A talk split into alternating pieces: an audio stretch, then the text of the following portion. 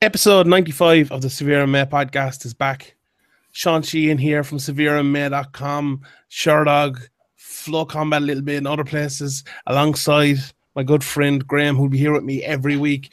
Graham from, you might know him from Severe MMA, the founder, um, lead editor. Um, what else? What else could I call you? What else are you? Uh, international man of mystery. that is actually true. eh? Uh, producer of the notorious documentaries. Um, what's the other one? The Fighting Irish, 10,000 Hours, all that good stuff. We're back to discuss the big uh, news from the week of MMA. We're going to talk about the featherweight picture um, after Conor McGregor was stripped of his belt. We're going to talk about uh, what that means for the Relinquished. Was he, UFC. did he not give it up voluntarily? We, we'll get into that. we'll get into that. Don't worry. We're going to talk about where that leaves the UFC 206 card. We're going to speak a little bit about next week's UFC card as much as we can because the season of TUF hasn't finished yet. We're going to talk a little bit about CM Punk and what the future holds for him, and then we're going to answer your questions. Before we do that, let's uh, give a little shout out to our sponsors, ROSNutrition.com. If you're not familiar with ROS Nutrition, they are Ireland's uh, leading health and supplement uh, providers. They have all that good stuff that you need proteins, amino acids, um, things for sports performance, strength and conditioning, creatine, fat loss, female nutrition, all that good stuff. They're sponsors of the Dublin uh, GAA panels. They um, they sponsor the Dundalk team, who, who did unbelievably well in Europe there. I think of one game left. They won the Irish uh, uh, League, the League of Ireland. RS are just a fantastic company. Um, quick, uh, quick um, deliver delivery. I ordered stuff, got it the next day. So like you can't uh, you can't mess with that. You can get twenty five percent off of your first order at rosnutrition.com if you use the promo code Severe MMA. So.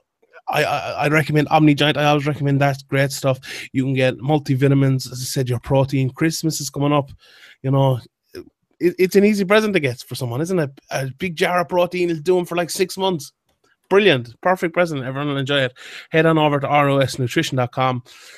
Use the promo code Severe MMA. You get 25% off your first order. Boom. Boom. Good Well man. How things? Yeah, good, good. Can't complain. Uh, another good win for Liverpool. Another good point for Man United. Why are you trying to depress me? Like, why, why, why do you do this? You love talking shite about Liverpool, and then you can't take it when it's tiny bit of thrown back at you. uh, I I can't take it, but I just don't like speaking about it. I like to, you know, football is finished. You know, I, I'm I was never a big soccer fan. Don't really don't really like the sport, you know, until Man United win again, and then I will. But yeah, it's going to be hilarious when Jurgen Klopp gets uh gets taken over by Bayern Munich and Philippe Coutinho is sold to Barcelona, and then Liverpool are crap again. Actually, that reminds me. You were saying Klopp was leaving in December. Do you want to make a wager on that? no, I don't know. I'm just living in hope here. I'm just living in hope. But yeah, Liverpool are doing well in fairness. Fair play to them. Actually, like As long as we get in the Champions League, it's all it's all that matters. We gotta we gotta get in the Champions League. Liverpool have to to keep the players like Coutinho, even though he's injured now, but keep players like that. You got to be in the Champions League, and yeah, the great thing when you're when you're a big club like Manchester United, you can sign world class players, the most expensive player of all time, with even uh, without the Champions League. So it seems like he's m- more worth the eight hundred grand though that they pay for him. I expect, I expect more than more more diving ability than than he showed for hundred million. Uh, you, you- how much was Luis Suarez sold for? Like sixty five million or something? Was it? Yeah, That's usually the price of a-. It's usually the price of a top class diver. top class player. You mean, yeah. Anyway, anyway. the contempt. The contempt. anyway, let's get into the. Uh, I like Paul Pogba. He's good, but uh, yeah, hundred million's a bit mad. It is, but the, those are the those are the times we we live in, I suppose. Um, okay, let's talk about uh, MMA for a little bit. Yeah, And uh, it was announced during the UFC Melbourne card, if, if you're living under a rock, that Conor McGregor has relinquished. That was the word they used, wasn't it? yeah, that was the word they used. Relinquished his um 145 pound featherweight uh, title, and Jose Aldo would be upgraded from interim champion, which he the belt he won against Frank Edgar at UFC 200, to the full champion, and that Max Holloway versus Anthony Pettis would now headline at UFC 206 for the interim title Yeah. At 145 pounds, after Daniel Cormier was injured and was forced to pull out of the main event of UFC 206 against Anthony Johnson. Uh, I'll just I'll just throw it straight over to you, Graham. Thoughts? it's all very it's all very strange. Uh, I don't I really don't understand the interim belt unless Jose is still refusing to fight anybody except Conor McGregor. And if he is, then why would they give him the full belt? Um, it's really strange. Um, it seems that uh, the belts are just being devalued even more. Um, Aldo's had the belt for a minute, and they've already got an interim belt. I think Nate Diaz was right when he said it's all fairy tales. To be honest, yeah, yeah I, I agree. It is fairy tales. Like we spoke Just about it last. tool to sell a pay per view. That interim belt, I think, it must be. Yeah, hundred percent, definitely is. Like we spoke about it last week, and we, we, like we talked about what they should do next for the featherweight division. We said, look, either strip McGregor, make Aldo the, the champion, and have him fight, or book him against Aldo. So you know, something like that. They need to do something.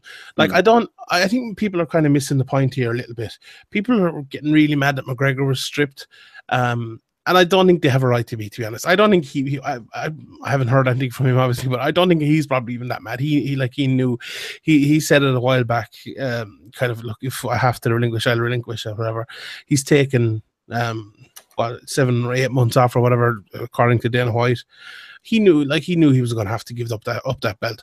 I'm sure he Well, would the have last time he defended it was was December 2015, or when he won it. Sorry, Yeah. Off Aldo. And if he went all the way to May, that's like 18 months. Now I know Aldo's gone well over a year a few times Yeah.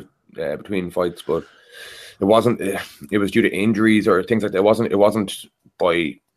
It wasn't by choice of him going out, going into other divisions and fighting elsewhere. He wasn't fit, Yeah. so, so I can understand why they stripped him of it. But the, the interim belt is just um, yeah. See, very strange. yeah, that's what I was getting. Like that's the problem. Look, if they had, we, we as I said, we spoke about it.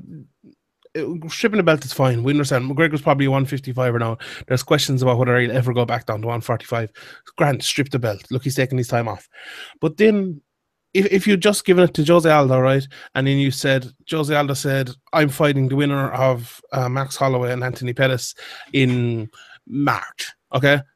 Everyone would like it would have been fine. There would have been still people mad. Okay, fair enough, but it, it would have made perfect sense. Grant McGregor's gone to 155.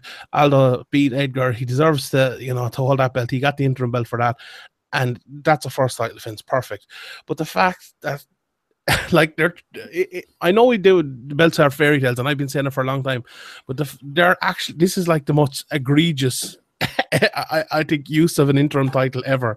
Like Aldo had been the champion for like eight minutes, not, not less, like 30 seconds before they announced the interim belt. Like, it's just it, it- like it- it's unbelievable. It, it would have made more sense to make an interim belt for like Cormier. As I know uh, Johnson won't fight and stuff, but like he's been out injured, so it, it's just so weird. Now, the only logic I can see behind it is, as you said there, Aldo said he doesn't want to fight uh, anyone but Conor McGregor, and that's fair enough. But if if that is the case, why is he the champion? Why did he take the belt? Like, should he just relinquish the belt? Uh, like, should he should re, 145 just be reset?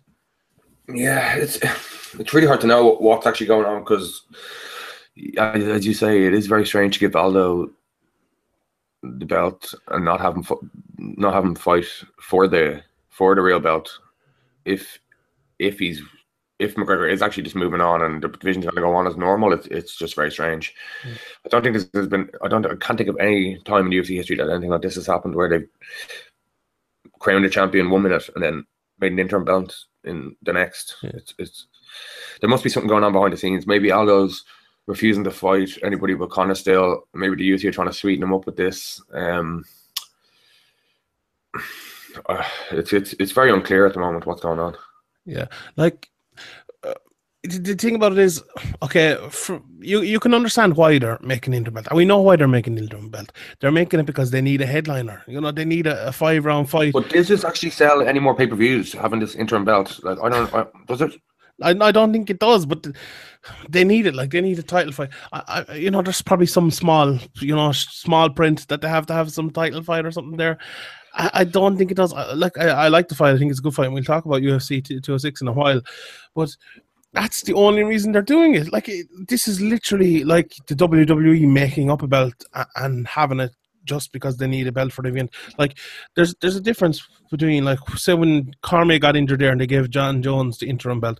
Look, he was injured, he was out. There was a reason you didn't know how, how long yeah. he was going to be out for. Same with McGregor against Mendes. You know, Aldo had pulled out of the fight already. It was like what it was like eleven months they had been going on, and then Aldo pulls out again. And then I think it was. I think the problem with the Mendes one was because it was a massive event. They put a lot of promotion into it, yeah. and Conor could have easily just said, "Here, I'm not fighting." He didn't want to let people down who'd come over to see him. He didn't. He yeah. wanted to get paid, obviously, as well. He wanted pay per view points.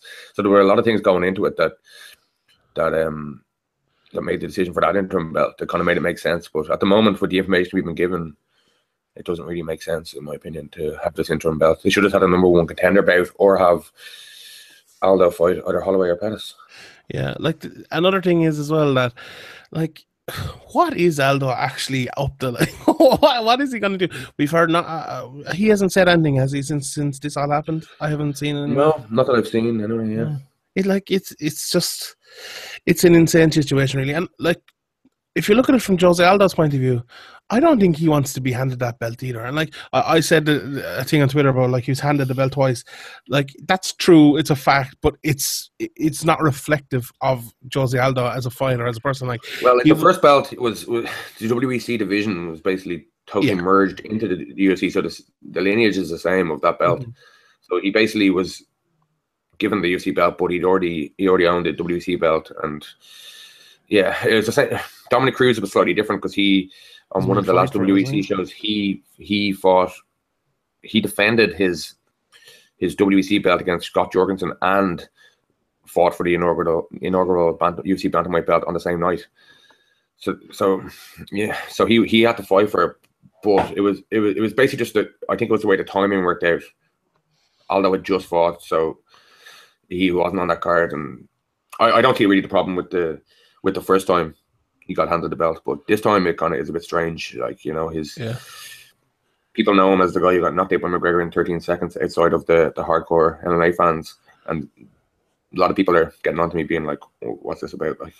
Yeah, I don't buy into that at all. To be honest, like, okay, he got knocked out, fair enough, but he did come back and destroy Frank Edgar at UFC 200. Like, if yeah. McGregor is gone, he deserves to have a belt now because because he had the interim belt and because they made that fight for the interim belt because of this exact situation that we didn't know if McGregor was ever going to come back. And we still don't know if he's ever going to come back I suppose but now we know he's not going to come back for at least eight months. So that you know that that's a good time to have an interim belt or to make him the full champion. So like I, I think people are looking at Jose Aldo on this and are looking in the wrong situation. Like we should be looking at the UFC. Yeah. We should be looking at the Holloway and Pettis fight. You know, I think people. You think Aldo's going to turn down a belt? Like, of course he's not. I don't know. I, I, think he still could turn down the belt. Like we're, we're talking about there. Remember Aldo coming over? Remember yeah. when he came over to UFC at first? They were talking about him fighting at 155. Do you remember that before he? Like oh, he's been talking about that for about yeah. five or six years. Like even before he came to the UFC, there was talk of that, and he even said in Dublin at the World Press Tour that um, he hinted that he was going to move weight. He said that win or lose, he he'd be making a major announcement. Basically, uh, and that was rumored to be that he was going to move out to 155, but obviously that changed.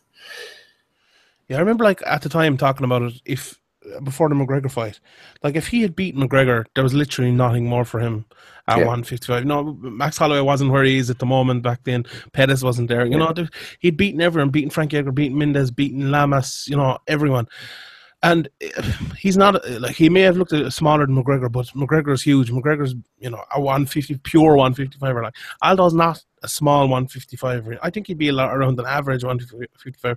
Like look the likes of say Jim Miller, Joe Lauzon, even Eddie Alvarez. He's the same size yeah. as them. Like but size isn't everything. There's a lot yeah. put into size. Like you know Frankie Edgar's been champion at that weight. He's undersized. Eddie Alvarez is smaller than Conor. Like it, it's not it's not everything size. Like um yeah, um, the Aldo thing. It's I don't know what the pay per view points and what the contract's like. Does he make the same amount of money if he's interim champ as he does mm-hmm. as real champ on pay per views? Maybe he does. Maybe it's just a champions thing, and it's it's non specific to um, to undisputed or or interim. Yeah, like the thing, the thing about Jose Aldo um, is, does he does he stay at one forty five? Does he want to stay at one forty five, or does he want McGregor? Which, like, which does he want? I don't know. He said he wanted McGregor anytime, he plays anywhere, yeah. and then he was offered it before the, the Diaz original fight, and he didn't take it. Yeah, but in fairness, he had been knocked out not that long before that. In fairness, like I wouldn't hold that against Yeah, him, but But he was offered. He was offered the fight. He, he, if you're gonna come out and say anytime, any place, anywhere, and all that, it looks bad when you when you don't take the fight. Yeah. And when you've already when you're known for pulling out and you pulled out the first time you try to fight Conor, it's just it's a risky fight for Conor to take, like because he's already you can't beat him better than that. That 13 second knockout, and Mhm. he, he did go through. They both of them went through a world tour. It didn't happen. Like there's a lot of variables there, so and Conor would have to cut the, a lot of weight. It would be doing it would be doing Aldo a major favor, in my opinion, for Conor to go down and fight him again. like we have. So I think if Aldo wants to fight Conor, he's got to move up to 155. Yeah, we have to be real about this too. And uh, like, I think a lot of people are skating around the idea. Like, there's belts. they're fine. You fight fight for belts. You fight for interim belts. You fight for real belts, and they're big. That's huge everything. But Conor McGregor fighting Conor McGregor himself is a different thing. Like it's like fight, fighting Floyd Mayweather if you're a boxer. Like you see Kell Brook, Amir Khan, like Thurman, Garcia, all of those guys. They want to fight Floyd Mayweather. Like they want to fight for their belts. They want to get the belts. But they because he's the golden carrot, he's the red panty knight. He is the big money fight. Like let's be honest about it. I think people are skating around that issue a lot. Like Aldo wants to fight him. Frankie Edgar wants to fight him. Khabib wants to fight him. Tony Ferguson wants to fight him. Everyone wants to fight him. They all Well, turn down prize fighting. You'd be, you'd be stupid not if you're in prize fighting. You'd Yeah. be stupid not to want to fight for the biggest purses and the biggest. It it, it just makes sense. Like uh, I'm sure if you offered most of the fighters in the 55 and 45 division a title shot against Aldo or a fight against McGregor for a non-title, they they take the non-title fight. And Yeah. especially if they have um, any kind of pay-per-view points or anything on the back end. Yeah, hundred. Like, uh, uh, when you put that out there as well, and the fact that he's gone for eight months, someone's have to gonna have to go out and take that. Like, I, I look at the likes of Max Holloway, who said he wanted his title shot and everything, fought for it, but then fought. You know, he fought Lamas. He's now fighting Pettis. That's you know, that's the kind of guy who's going to put himself in the position to get it. Tony Ferguson. You know, guys like that are going to put themselves like Tony Ferguson needs to fight Khabib, or Aldo needs to go up to 150 fight and fight Khabib, and these guys need to take it.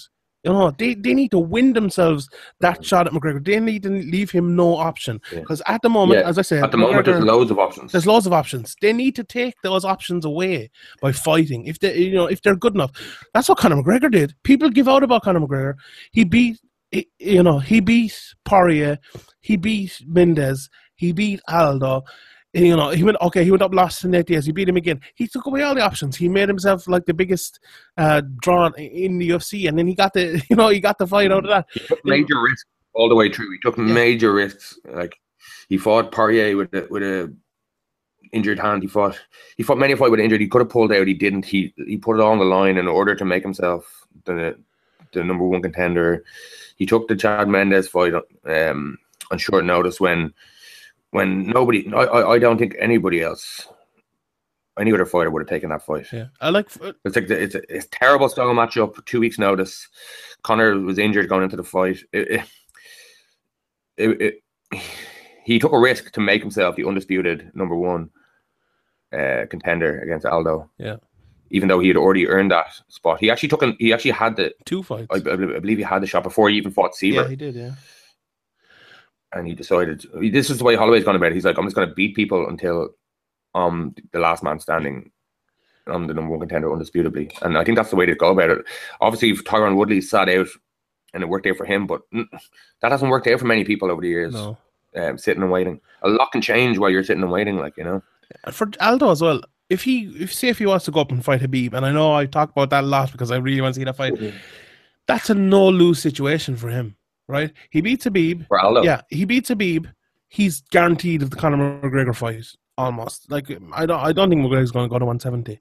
So I think he's there. He beats Khabib. He's the number one contender, 155. He's the champion at 145. McGregor can't go anywhere but fight him. And if he loses to, to Aldo, he's just in the same. Or in, if he loses to Khabib, he's just in the same situation he is now. He's still the 145 champ. He can go down there. He can fight again, and he's not going to get the McGregor fight anyway. You know, I, McGregor's not going to come back and fight at 145 no, like we, we know that. I think he's going to fight fight at 155 um, in his next fight, and it's it's up to someone to put themselves in the picture to fight him next. yeah, yeah, exactly. Conor's trying to make trying to Conor's trying to get in the biggest fights possible. That's why he wanted to fight Nate. Like he, he, he could have taken an, an easier style matchup in, in there, not done as much numbers, but he's he thinks about it differently than others. Others are trying to others are trying to catch on to what he's doing, but I don't think they're they're kind of a lot of them are missing the point of what of what he did. They think he just oh he talked his way there, but actually he, he talked and fought his way there, Yeah. and a lot of people refuse to acknowledge that. I don't know if it's out of jealousy or if it's just if it's just they don't know what they're talking about. Really, to be honest. people like people still don't believe in Conor McGregor. Like, I, um, MMA Fighting did this video, "Who Can Beat Conor McGregor?" Did you see that? Um, Guilherme Cruz did one over on the Brazil card last week, and I think it was um, I think it was Ryan Bader says said something like um. Uh, I'm t- saying this totally wrong now, but it, it was just kind of the way he said it, as in, uh, like once he comes up against a high level fighter, they'll beat him, or something kind of kind of that way. He goes, "Oh, uh, you know, I don't know. Uh, uh, just go back and listen to it. But it was, it was just the way he said it. Like, people still don't believe in him, man. Uh, like, if, a lot of people have changed now, they do. But I think there's a good 50% of people don't still don't believe in him, still think he's just, oh, he's just a puncher. And Well, like if you look at the pound for pound consensus, number one fighters or t- top five fighters of, of all time, they've all have multiple losses. Yeah. Bar Jon Jones, who Matt Hamill Yeah. never die. he's a different. He's just yeah. Well, he yeah, that was a disgrace. But um, Jon Jones is the only one that that hasn't lost. Well, he has lost, but he hasn't lost. He hasn't really lost.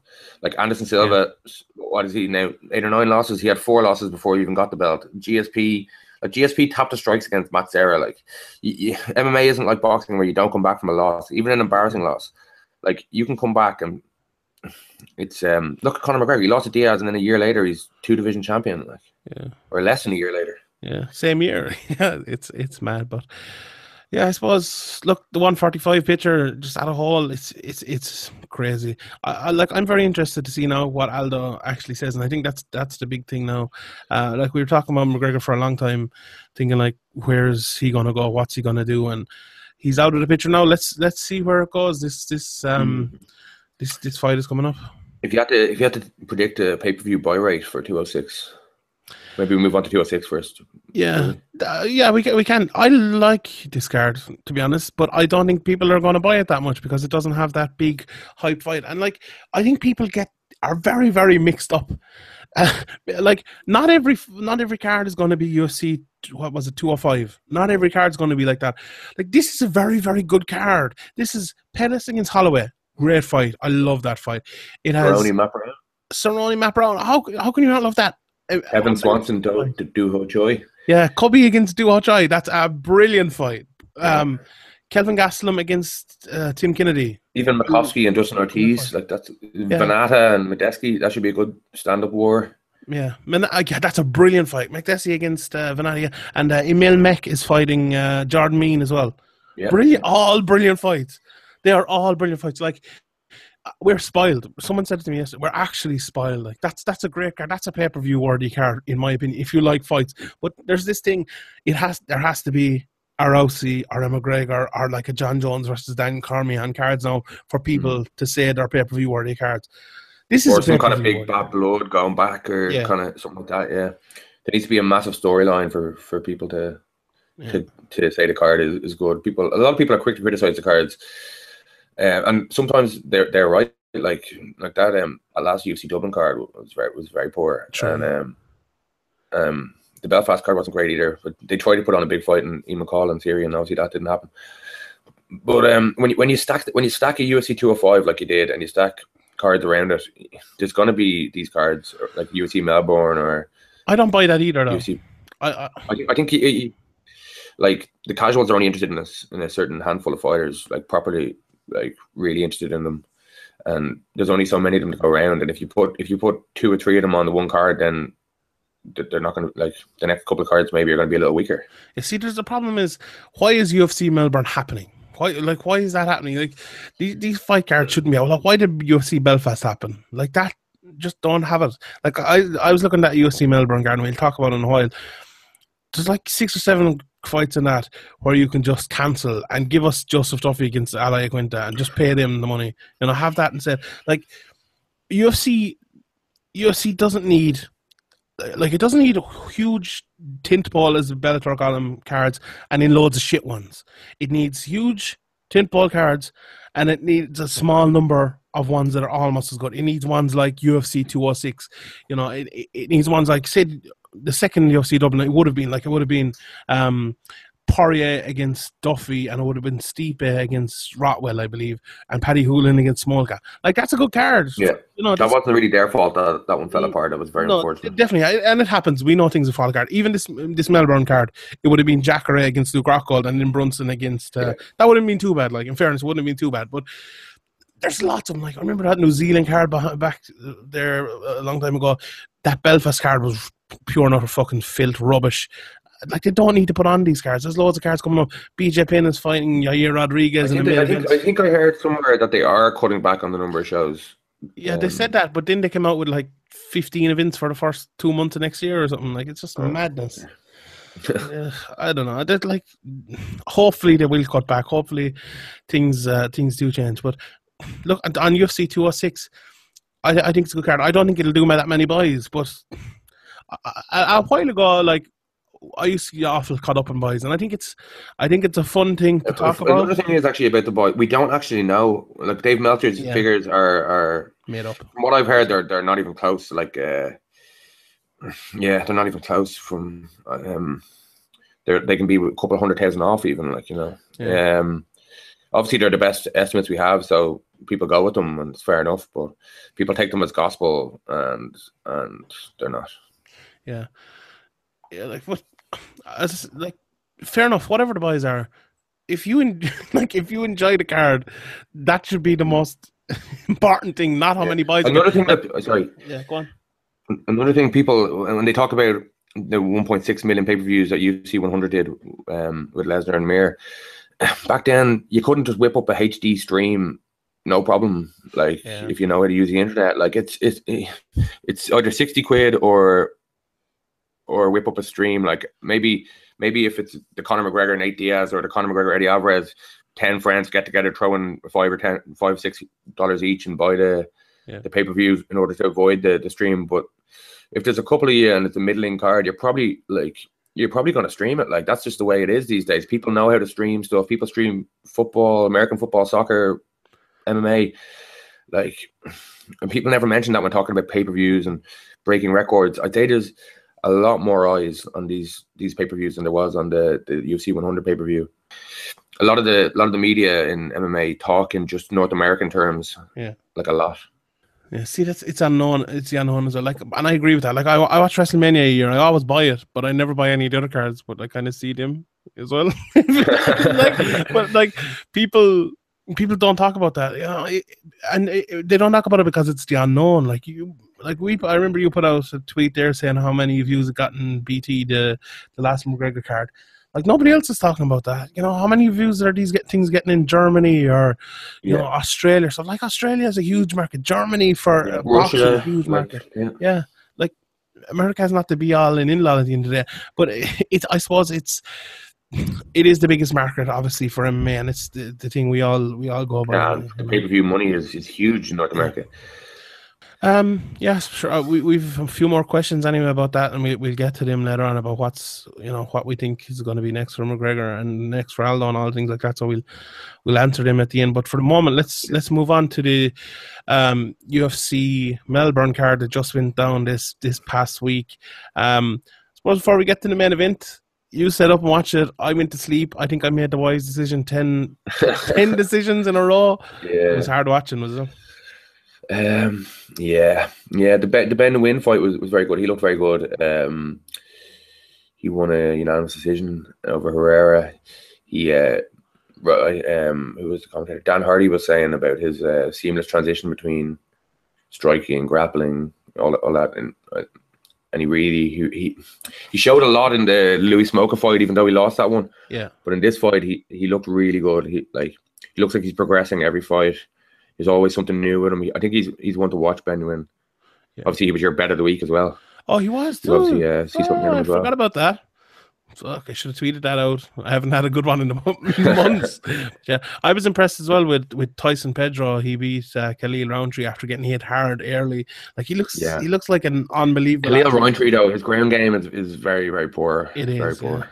What do you think of uh, Tyson Pedro's tattoos? Um, I don't know. I wouldn't be a big fan of any tattoos, really, to be honest. He looked so weird. Like he has obviously those um uh Maori would it be Maori tattoos possibly? I'm apologies if I offend anyone, but you know those big ones like like tattoos from like his knee up to like over his belly button. It's just I was like the I mentioned the pain he went through to get them, but I digress. uh, he looks he like he. Uh, I remember I spoke about it before that people, you know, I think they said he played rugby. I think there's like an untapped tapped market there of guys who maybe fall out of rugby in Australia and New Zealand and stuff. Yeah. Uh, like that's people remember, you know, I remember all those time like the Mitrione Schaub and all those from the NFL came in. I think there's a huge market there for guys like that, and I think maybe the, with you know uh, with, with, the progression of MMA in Australia and in New Zealand, we'll see a lot more of these guys coming through. I think you know he was four and one. He might be one of the first. If you're ones. one of these guys, if you're one of these really good athletes or naturally gifted, you get snapped up by the rugby academies in New Zealand pretty quickly. Even if you're from Fiji or whatever, one of the islands around New Zealand, you get snapped yeah. up by New Zealand and put in the academies. But um, yeah, so maybe that kind of but a lot of them fall out when they're like 17, 18 too, you know, and you know, yeah. Okay, it's a bit. Jon Jones didn't take up MMA until he was like 21. Yeah. Well, Randy so. Couture didn't fight until he was 30, 32, 33. Yeah. I know that was that was a different, different slightly different era, but yeah. Um, I think uh, on stage actually in Belfast, um, the three fighters that were up there, Brad Pickett, Paul Felder, and Elias Theodorou, were all saying that they started MMA either late twenties or early thirties, even. Yeah. And they, and it's never too late to, to start. Like if, if, you're, well, obviously it is too late to start at some stage, but even Punk, early, yeah, well, yeah, that didn't work out too well, but. Um, oh no, I just want to see Sonny Bill Williams in the UFC. Let's be honest. Uh, he can go back to to exhibition ten round forest bouts in boxing. How dare you? How dare you speak about Sonny Bill that way? Uh, but yeah, anyway, let's move on. I thought um, Alex Volkanovski, he was impressive against uh, yeah. against Kasuya. I, I thought uh, maybe it's, it, I think it's a team with Japanese fighters. I remember that guy who fought uh, fought Norman Parke, whose name escapes me now, Kotani, Naoki Kotani.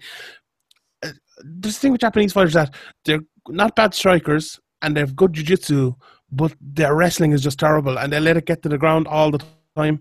And you know, it's an awful gap in a lot of Japanese fighters' games now. And going back to years, even there's obviously there's exceptions now. A lot of um, you know, a lot of guys maybe you know. MMA is progressing and stuff, but I think that was the case here. I think Volkanovski once he got, uh, once he went for wrestling attacks, once he got on top, um, and where you know he kind of stopped uh, Kasuya's uh, jiu-jitsu. I think he looked very good. His ground and pound was absolutely fantastic.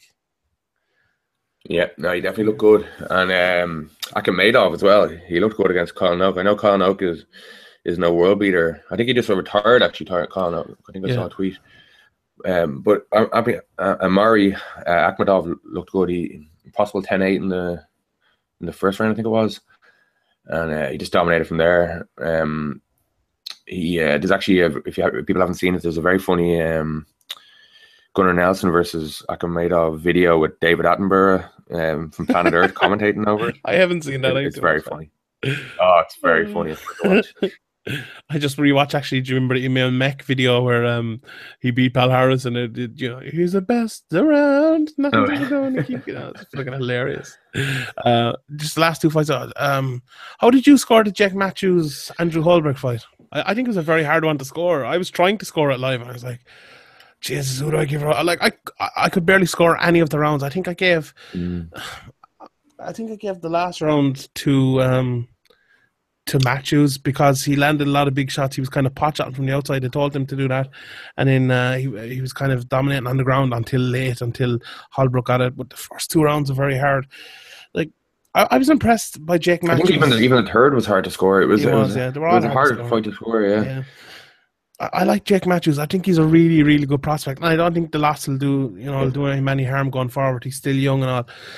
Like I, I'm every time I see him, I'm really impressed by him. And there's like there's little bits of improvements, and and they're coming all the time. Like watching him, it reminded me of like old school MMA where you'd see this guy fighting, and then you'd you'd see him fighting like three months later and you'd hear Joe Rogan talking about the huge improvements he's made, the differences in his game. Like Jake Matthews is a guy like that where I could see him coming out in you know in six months eh, for another fight, and I could see him throwing these big head kicks, knocking guys out. You know, just adding something to his game that's going to take him to the next level. I, I know he's just one of those guys. I think he's a very very good prospect, and he's one of those. You know, he's a guy that I think a lot of people maybe expect the world from him very early, and it's not going to come. But I think it's eventually going to come. I think he's a good athlete. He learns. He you know he improves all the time. Holbrook as well. Holbrook is a good fighter. People, I think people kind of forget him. He's not you know he's not great anywhere, but I think he, he's good everywhere, and he's a he was a tough matchup for Jake Matthews. Yeah, um, yeah, Jake Matthews. He was kind of he was kind of expected to I expected them to take a kind of slower road, they slower or the UFC to take a slower road with him. They, they mm. put him in against like James Vick in your second or your, what is it, your second or third ever UFC fight is is difficult. It's a difficult fight. Like Kevin Lee, like he lost Kevin Lee in the first round, but Kevin Lee, like you, Kevin Lee showed in Belfast that he's a, he's a very good fighter. And then Holbrook, obviously, he, he's a he's a good fighter as well. Maybe they need to take a slower approach with Jake Matthews. Like he's still early twenties, isn't he?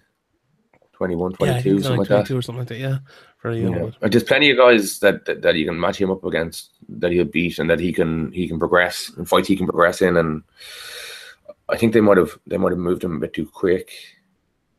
Yeah, yeah, I agree. But they do that sometimes with young guys coming in. I always talk about Sergio Pettis. Remember, he got matched up with someone really yeah. good, really young. Yeah, they, they, had, they had him fighting upper weight as well. That was that was silly. Yeah, the Sergio Pettis. He was fighting up at 135 for some reason at the time when yeah. he joined the UFC. That was very strange. Yeah, but uh, yeah, you know, as I said, this might be the worst thing for him. Might give him a little bit of a step back, and maybe that's you know maybe that's what he needs. We we saw the same thing kind of happen with obviously Joseph Duffy. Maybe he's a little bit ahead of him, but after Joseph Duffy lost that fight, he came back and mm. kind of got an easier fight, and you know it, it worked well for him. Yeah, so, I think uh, I think Joe was actually ready for that Poirier fight, but he just he, he didn't fight an intelligent fight. I think he said himself that he was trying to prove his chin and try to prove he was trying to prove stuff that he he should have just been trying to win the fight. Yeah. Well, he, I think he's ready physically, definitely. But as you say, maybe mentally or maybe game plan wise, you know, mm. he still hasn't been with uh, with TriStar that long, and you know th- those things come yeah. with losses and with bad, maybe not bad performances, with you know not your best performances, and with good performances as well. Like you know, so yeah, like I had that point for fight for Poirier pretty clearly, but in the third round, the the the, the, Joseph, the Joseph Duffy Poirier fight, in the third round, Duffy was better lock up a triangle when the ref stood them up.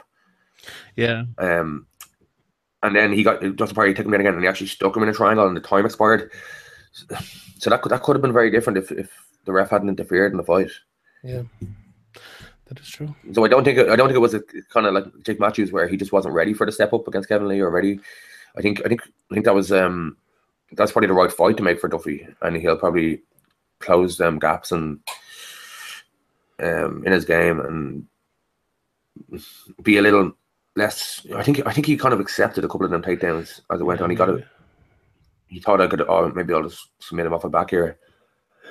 But um, yeah, Jake Matthews. I'd say just that was a tough fight for him, but I'd say just maybe dropping down a, a level for the moment, get him a few wins in a row, and then let him step up again against against another top 15er. Yeah, definitely. And the main event then uh, Robert Whitaker picked up a first yeah. round TKO win over Derek Brunson in a fucking mad fight. Crazy, crazy. Um, they put way out of shape the whole fight. Um, just trying to kill each other.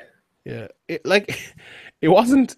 I don't know. I, uh, it was a weird fight because sometimes you have these, you know, maybe a technical good one round brawl like Diaz, uh, Diaz Daley, like there was some whaling big shots in that, but I think there was a lot of good technique, you know, a lot of you know, you know, a lot of good striking and things like that. And then you have mad, insane fights where they just whale like uh, Rivera against uh, Francisco Rivera against John Lineker, where they're just whaling shots. This was a like a little bit. It, it was a little bit like Rivera Lineker, but with, with just way more whaling, way more stretching in. Like Derek Brunson, what was like Derek Brunson it, it was, was hard to like know who was hurt at what time, and yeah, yeah. for the most of the fight, it was, it was just so weird. Yeah, I think um, actually uh, Suzanne Davis, she's at Susie QZ on uh, Twitter. She posted a, a screenshot of um, of Brunson throwing a punch where he's basically leaning over at like his legs and back is at like a right angle, and Yeah. Whitaker is dodging the punch with his hands down on his knees. well, it's just it just sums up the fight. I think It it's just yeah. absolutely crazy fight. I'll actually retweet it here so people can can see it on the severe account. It's it, it was it was madness to fight.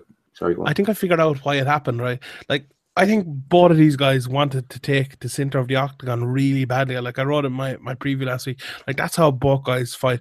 Like Whitaker there, he stands there, he jabs you, he, gets his combinations gone. Brunson throws out a little bit of a jab and then goes in with his big, uh, his big left hand and his you know his big takedown. It's all kind of explosion out of him.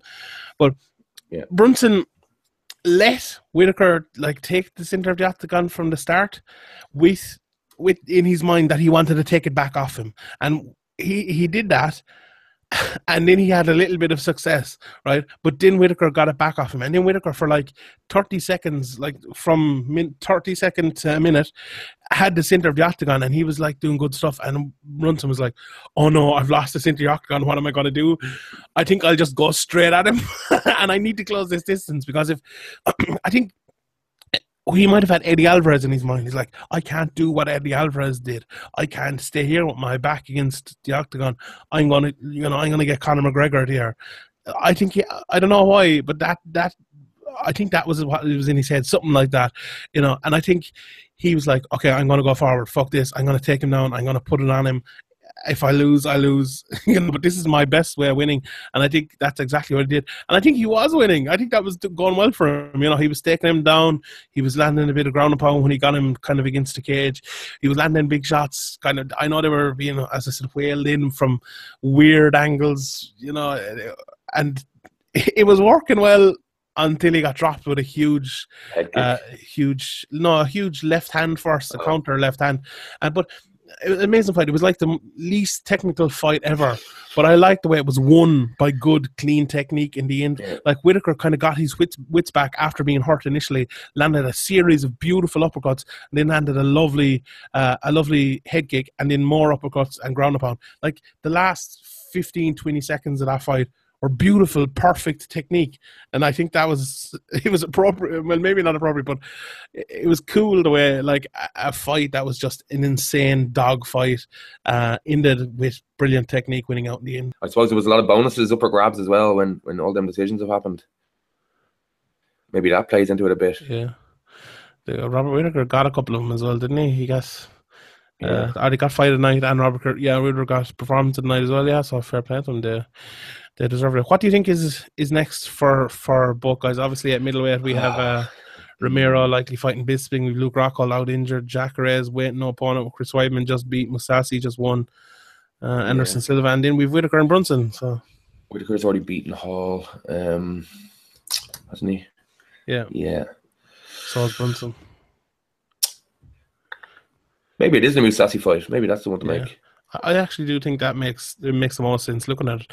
I think Derek Brunson will also be a good matchup for Anderson Silva if they if they bring him back on a card where he isn't the main event or like you know obvi- obviously probably it wouldn't be a pay per view main Yeah. event but like a, a main event in Brazil or something. I think Brunson would be a good matchup for him because he'd come at him. That's why Anderson Silva needs a countering fighter. But Mm. you would come though, that'd be really, really bad game plan. we didn't stop him at the weekend. Yeah, hopefully he'll learn from that though.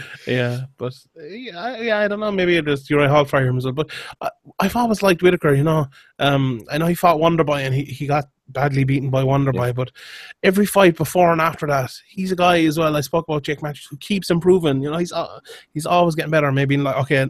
The fight this weekend didn't really show that because it was, it was a weird fight and you know it didn't go most Yeah, and he moved up weight in between, and I think he's I think he's undefeated at middleweight. Yeah, he moved up from is, yeah. 50 pounds to from welter to middle, and he's undefeated now. So, uh, or at middleweight. Yeah, like one more Uh, I think he lost a decision to Cormac, but it was very disputed. I think uh, a lot of people had it the other way. One more win, and he- one more win, and he's right up there. Like he's, you know, that that middleweight picture. eh, Okay, it looks stacked now. It looks like there's a lot of people there, but give that two more fights, Mm. and it's wide open again. You know, middleweight is middleweight is weak. You know, it's it's What about Vitor Belfort? Vitor for who for um Whitaker? Whitaker? Maybe Vitor just lost his last fight again, didn't he? Yeah, but he has the he has a big name, and it's kind of like it would be probably the biggest marquee win, marquee name on Whitaker's uh, record if he was to beat him. Maybe if they want to build him, like if they want to build him to be a contender, maybe. But that, Yeah, the Mousasi fight might be a bad one for him. Mousasi's very, very difficult to beat. Yeah, I could see Mousasi taking him down, although he has good takedown wins, but Mousasi's wrestling is tremendous. I'm like I think Mousasi's wrestling is one of the most underrated things in all of MMA. I think it's absolutely, I think it's fantastic. But yeah, look, I say the middleweight division is terrible. It's terrible from like eight down, but from seven up, it's like really good. You've Whitaker, Silva, Mousasi, Weidman, Souza, uh, Rockhold, Romero. Sure, your your boy Tim Kennedy's ten, B- Belfort nine, Brunson, Whitaker, Silva, Mousasi, Uh, Weidman, my boy Jacare, Thomas. Romero, and Bisping. Yeah. It's not, it's not a, it's- it's- uh, I've seen um, it's been in the, the middleweight division has been in a lot worse situations over the years than it is now. Yeah, it, it definitely has, but still, like, I suppose when Romero beats Bisping, it's gonna, yeah, it's, gonna open things up. Like, is that even a question? Like, uh, I think we got a question about that. uh, Well, I don't know. It wasn't a question before that Rockhold was going to beat Bisping the second time, but then is that is true. he did. So That is true. Um, but I think if Dan Henderson can catch Romero or Bisping and only knock him out twice over five rounds, Brunson, Brunson nearly knocked out Romero. Tim Kennedy nearly knocked out Romero. I don't know. Tim It's like it's not, no it's not impossible to knock, no knock out. no. fuck- Yeah, I love video on Romero, but yeah, uh, He got he got he got a.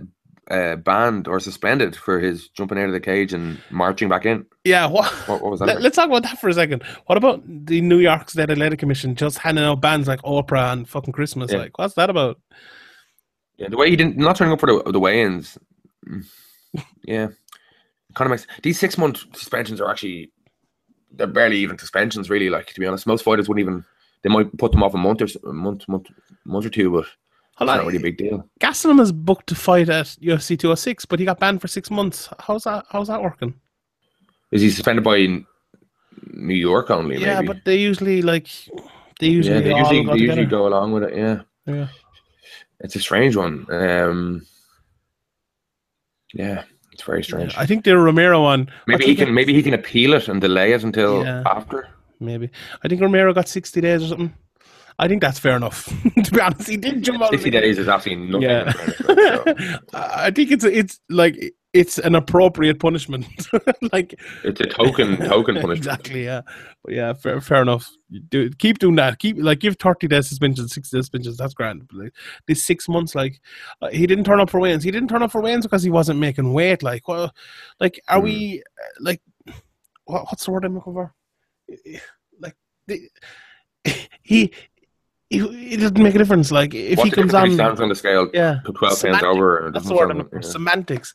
He, we Yeah. knew he made missed. He wasn't missing weight. Like he wasn't fucking 169 pounds and just go ah fucking no, I won't bother. I don't want to fight. Like Well, it must He- be a rule. But it must be a rule. Like I'd, I'd like it. They started enforcing all, all the rules. Like the people know the rules. Even in fights, like you know, it's like oh, you're not allowed to grab the cage. They know that. Just take the point. Like you know, people got their toes, their their fingers in the cage. It's like you know, he knows the rules. Just take, or he or she knows the rules. Let's take a point. in one way, I agree with that, but in another way, MMA scoring the 10-9 must system, 10 point must system is taking away a point is just too much. No, of- I, I, I don't agree with the, I don't agree with the scoring either. But Yeah. this is the rules. Like you know, th- these are the rules at the moment. But the rules are also to give a bit of leeway, and the rules are also to not take away a point straight away when someone grabs the cage, give them a warning and stuff. That that those are in the rules as well. Yeah, but it's it's it's it's very tough to get a point taken in, in an MMA fight. You can kick somebody in the groin repeatedly, poke them in the eye. You can you can poke them in the eye with, and it looks completely on purpose, and and they won't do anything. They'll, they'll, they'll give the man they'll give the opponent five minutes, but they won't punish you. Which which fight do you think? They might give you. A, Let me see. Am I thinking? I'm thinking loads of fights like your the Roya Faber. Yeah, that was the one. That's Yeah, that ridiculous. was- like was on purpose. and like they're like, well, clearly, clearly accidental. It's like, how is that clearly accidental? Maybe you think it's accidental, but nothing clear about that being accidental. accidentally is um is a debatable thing, but I think the damage, like if you kick someone in the in the, the balls and they go down and they're fucked for like two minutes on the ground, just for the the damage that caused or like the what like we've all been kicked in the balls. Like we know what it takes out of you. Like Hmm. they should get a point taking that. If like you stick three or fingers into someone's eye and they're bleeding out their eye, like Matt Mitrione, like there should be a point taken for that. You know, it's the damage caused as well. I think is a huge thing. Like if someone, you know, someone throws a jab and they slip and they accidentally hit you in the balls or something, and they go, oh, and you, you look, okay, that's you know, there's no need to take a point for that. But I think it's, you know, I, I think it's the damage that it causes as well and the effect that it has, and I think that is part of the rules as well. So it's Maybe the counter argument is that people would ham it up like Koscheck against Johnson or yeah, that's true. and try to manipulate because a lot, a lot of fighters go in there trying to manipulate the rules, trying to not to manipulate the rules, but trying to use the rules to their to stretch the rules as far as they can in their favor, basically. And, Yeah. and maybe this would allow them to do it more. And as you say, in the ten point must system, a point is huge.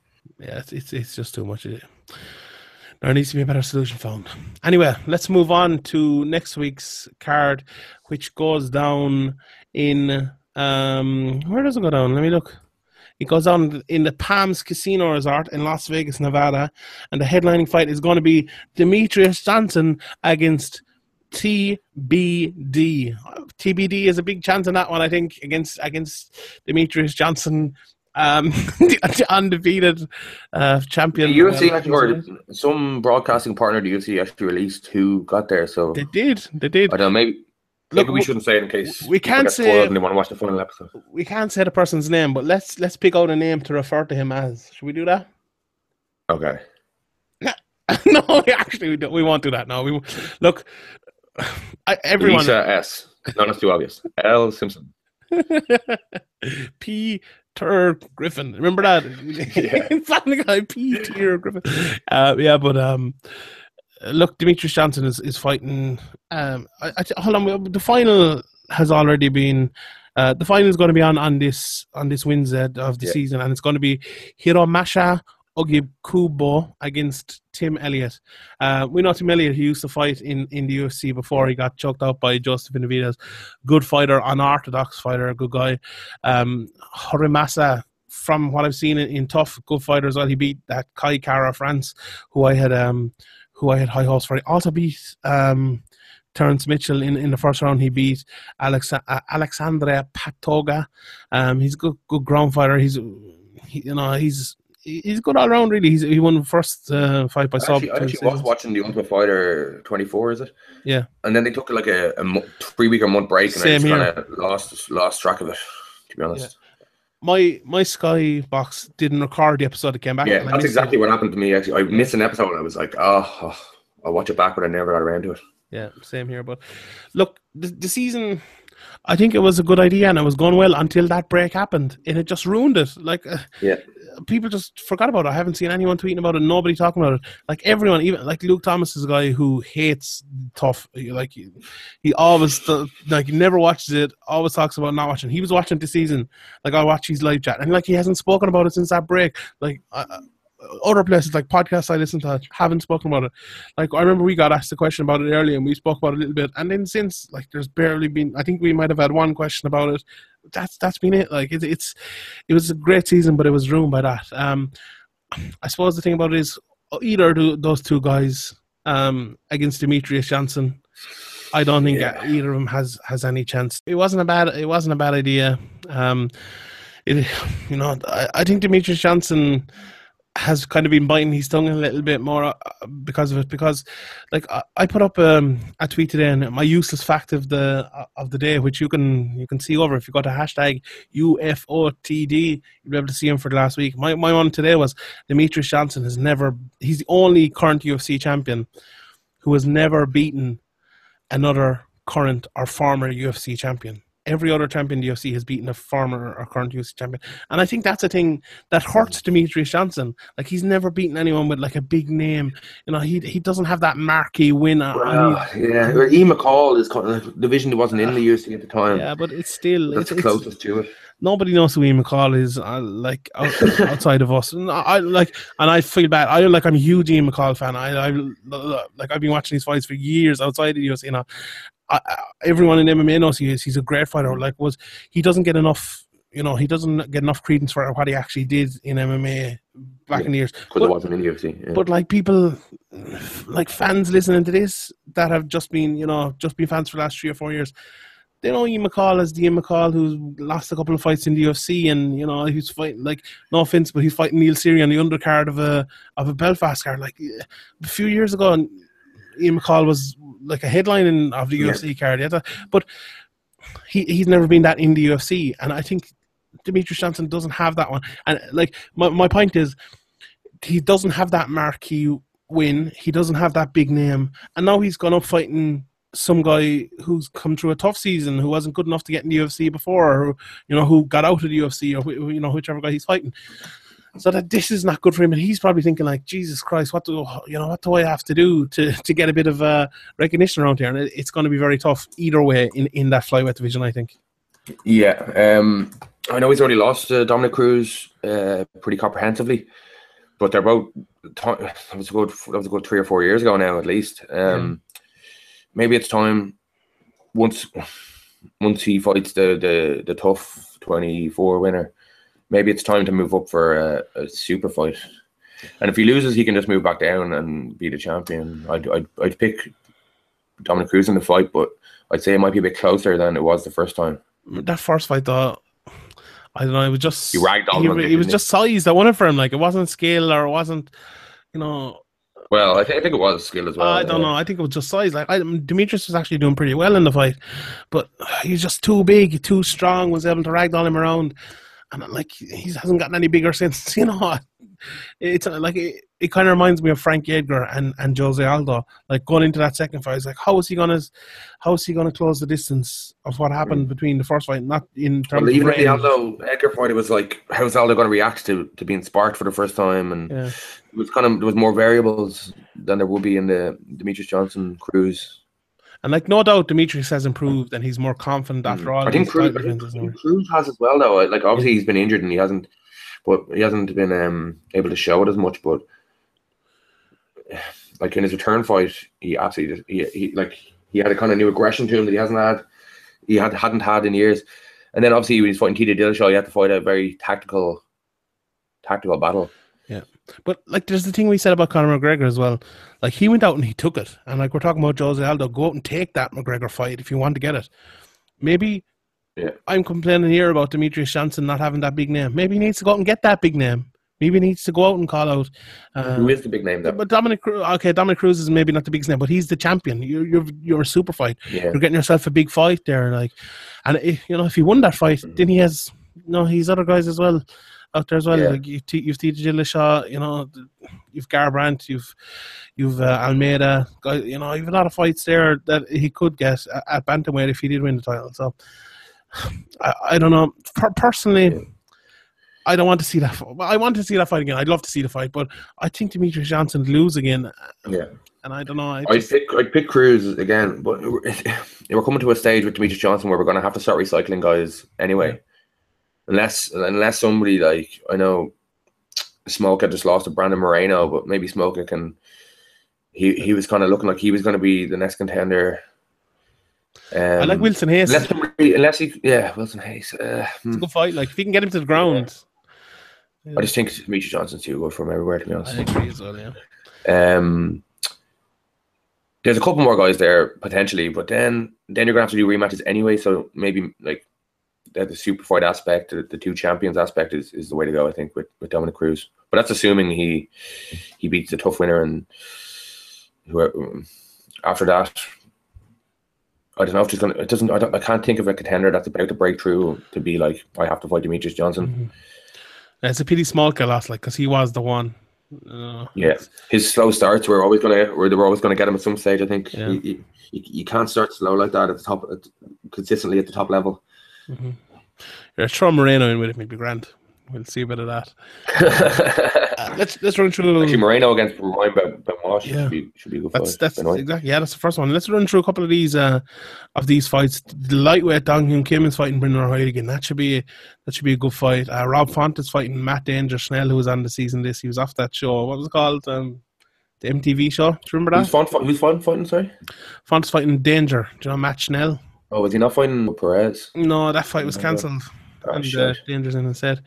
You, you you know him, don't you? That that show that was on uh, MTV. It was like this small town where they were f- fighting, and this guy. Uh, oh, what was it called?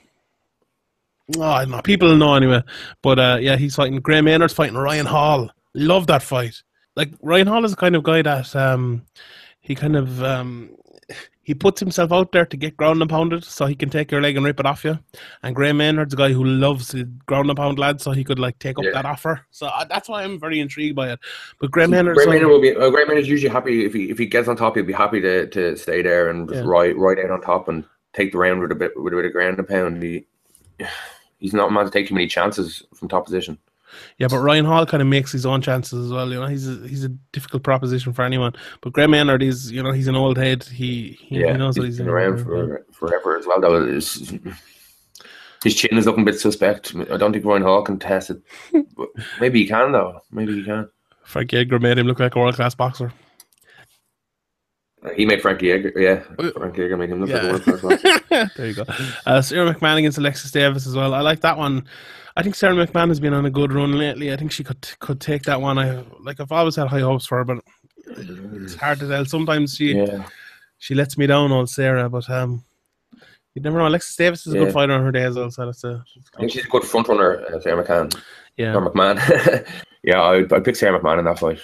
Yeah. Uh, Cutelaba's fighting there as well against Jared Cannonier. I like Cutelaba. Jake Ellenberger against Jorge Masvidal. Joseph Benavidez against Cejudo. I- Ellenberger. That should be a good fight. I'm interested in Ellenberger now. uh, Yeah, me too. He's changed camps and he's he's away from um, Glendale. Um, what are you What are you trying to say? I'm trying to say that um, he made a great decision leaving Glendale.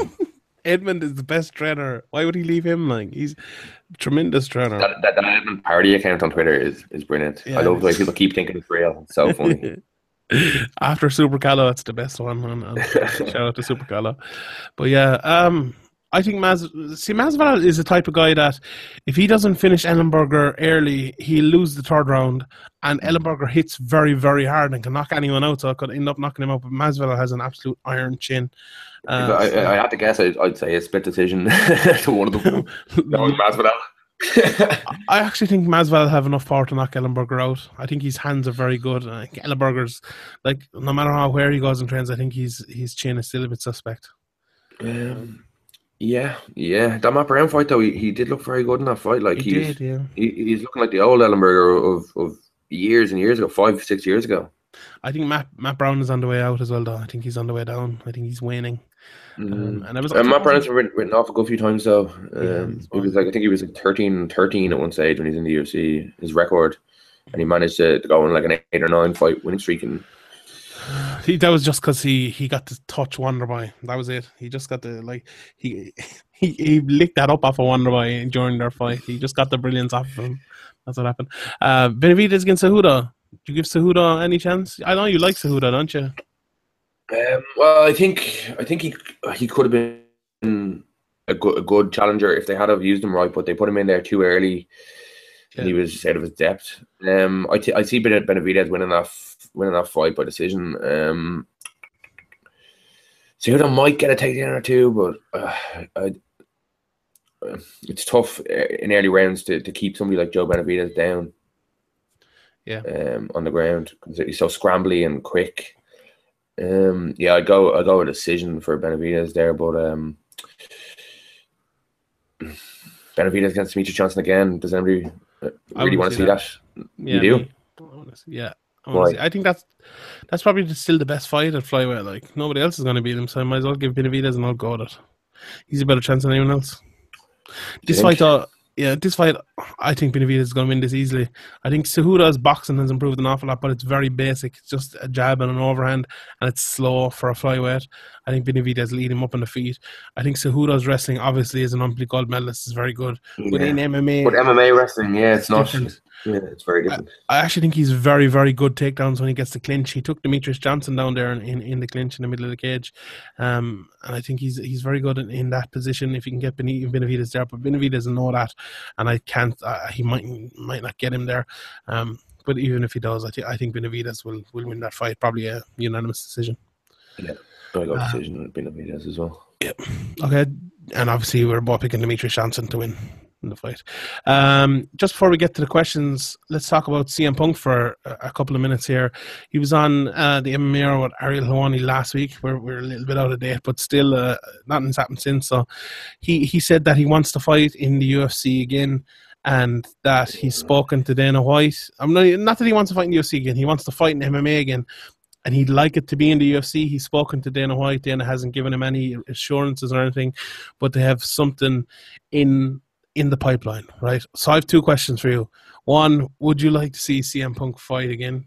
And two, if he was to fight in the UFC, how would you like them to get his next opponent, or who would you like his opponent to be? Yeah, I've, I've no problem with CM Punk fighting again, but he should he should do it outside the UFC. I think um, you have to bring in a guy to fight him. It's, it's basically like a non UFC fight taking place inside the UFC the, the first. At least Mickey Gall actually has some potential, I think. But if you want to bring somebody in on CM Punk's level, it's it's it's going to be a shit show. Like it's it's going to be looked it's going to look terrible. Like his technique everywhere. I know he didn't get to show much of, it, but that punch he threw was was, was terrible. Top and class. they obviously don't want to give him the Bellator.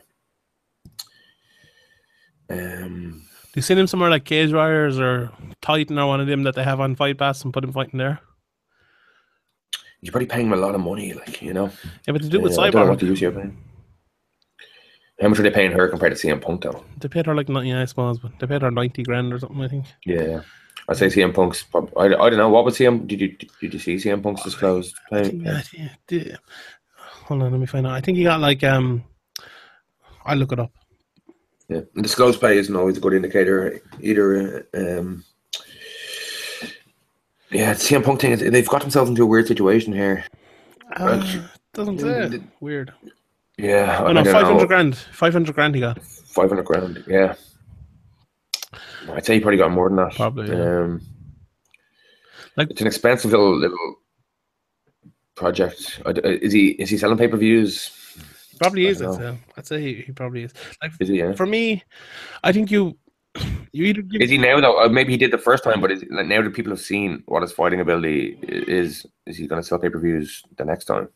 I think people realize that the matchmaking was ridiculous, putting him in against um against Mickey. Gall. Well, they brought Mickey Gall looks like he could be prospect, but he was brought in with the with the purpose of fighting CM. Like he Yeah, wasn't but- been some- yeah, but How, how much lower can you go? You know, they could have brought in fucking like Joe McColgan too. You know, he's but Joe McColgan would absolutely exactly. But what, what's Joe McColgan's record? two and Exactly. What's Mickey Gall's record when he fought CM Punk? oh. Yeah, two and No, oh. no, he destroyed him as well. They just, it was the matchmaking that was bad. They brought in the wrong guy.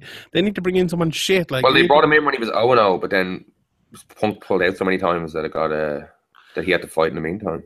Yeah, well, he was one and zero, wasn't he? Or he was was he three and zero by the time he have fought Punk? Uh, Either way, it doesn't really matter. Like he did a couple of fights, but like he was obviously a good fighter. Like that was the problem. they gave him time to improve as well with Punk Mm. getting But injured. do you think they should give him somebody absolutely terrible that he can I beat? sh- they should give him someone off the street. It's an absolute joke if you're if you're just picking guys off the street. Like, what's the point? Yeah, I don't know, but that's why you have CM Punk. Like it, it is the freak show aspect of it. We already saw it. We saw what We, happened. we didn't really see it because we he fought a real fighter. Like and uh, He fought a real fighter in his infancy, though. Yeah, but still, he, he he has been training for years and stuff, and like he's training under you know the CM Punk, remember he was rolling there well, for Yeah, years. but he was on the road for he was on the road for 350 days a year and training with the fucking Gracie's letting you know letting him tap him Yeah. out, you know, every Nah, so no, often. I'm.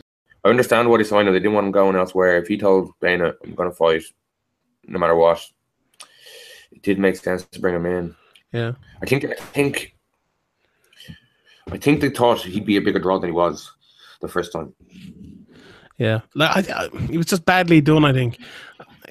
Like I think he, he probably drew enough. I think they're probably happy with what he drew.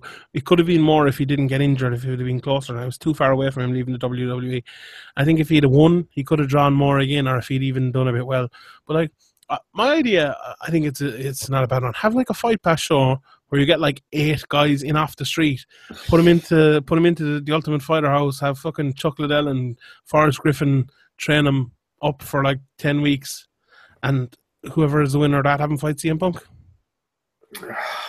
Yeah, you're really got really going out of your way though to, to get this this guy a fight. Like, yeah, like I always I always talk about um the UFC like it's supposed to be the elite, but like well, no. like the the Ferraris, and then you have Fiat. Business. Like, if people thought it was a sports league, CM Punk being signed, like we should have told them that this is not like any other. This is not like yeah. the NFL. This is not like Premier League football or Champions League or FIFA football. It's it's complete. It's, it's first and foremost, it's a business. These WME, IMG just bought the company. They're trying to make money. Yeah. That's why it was strange that they stripped Conor in a way as well.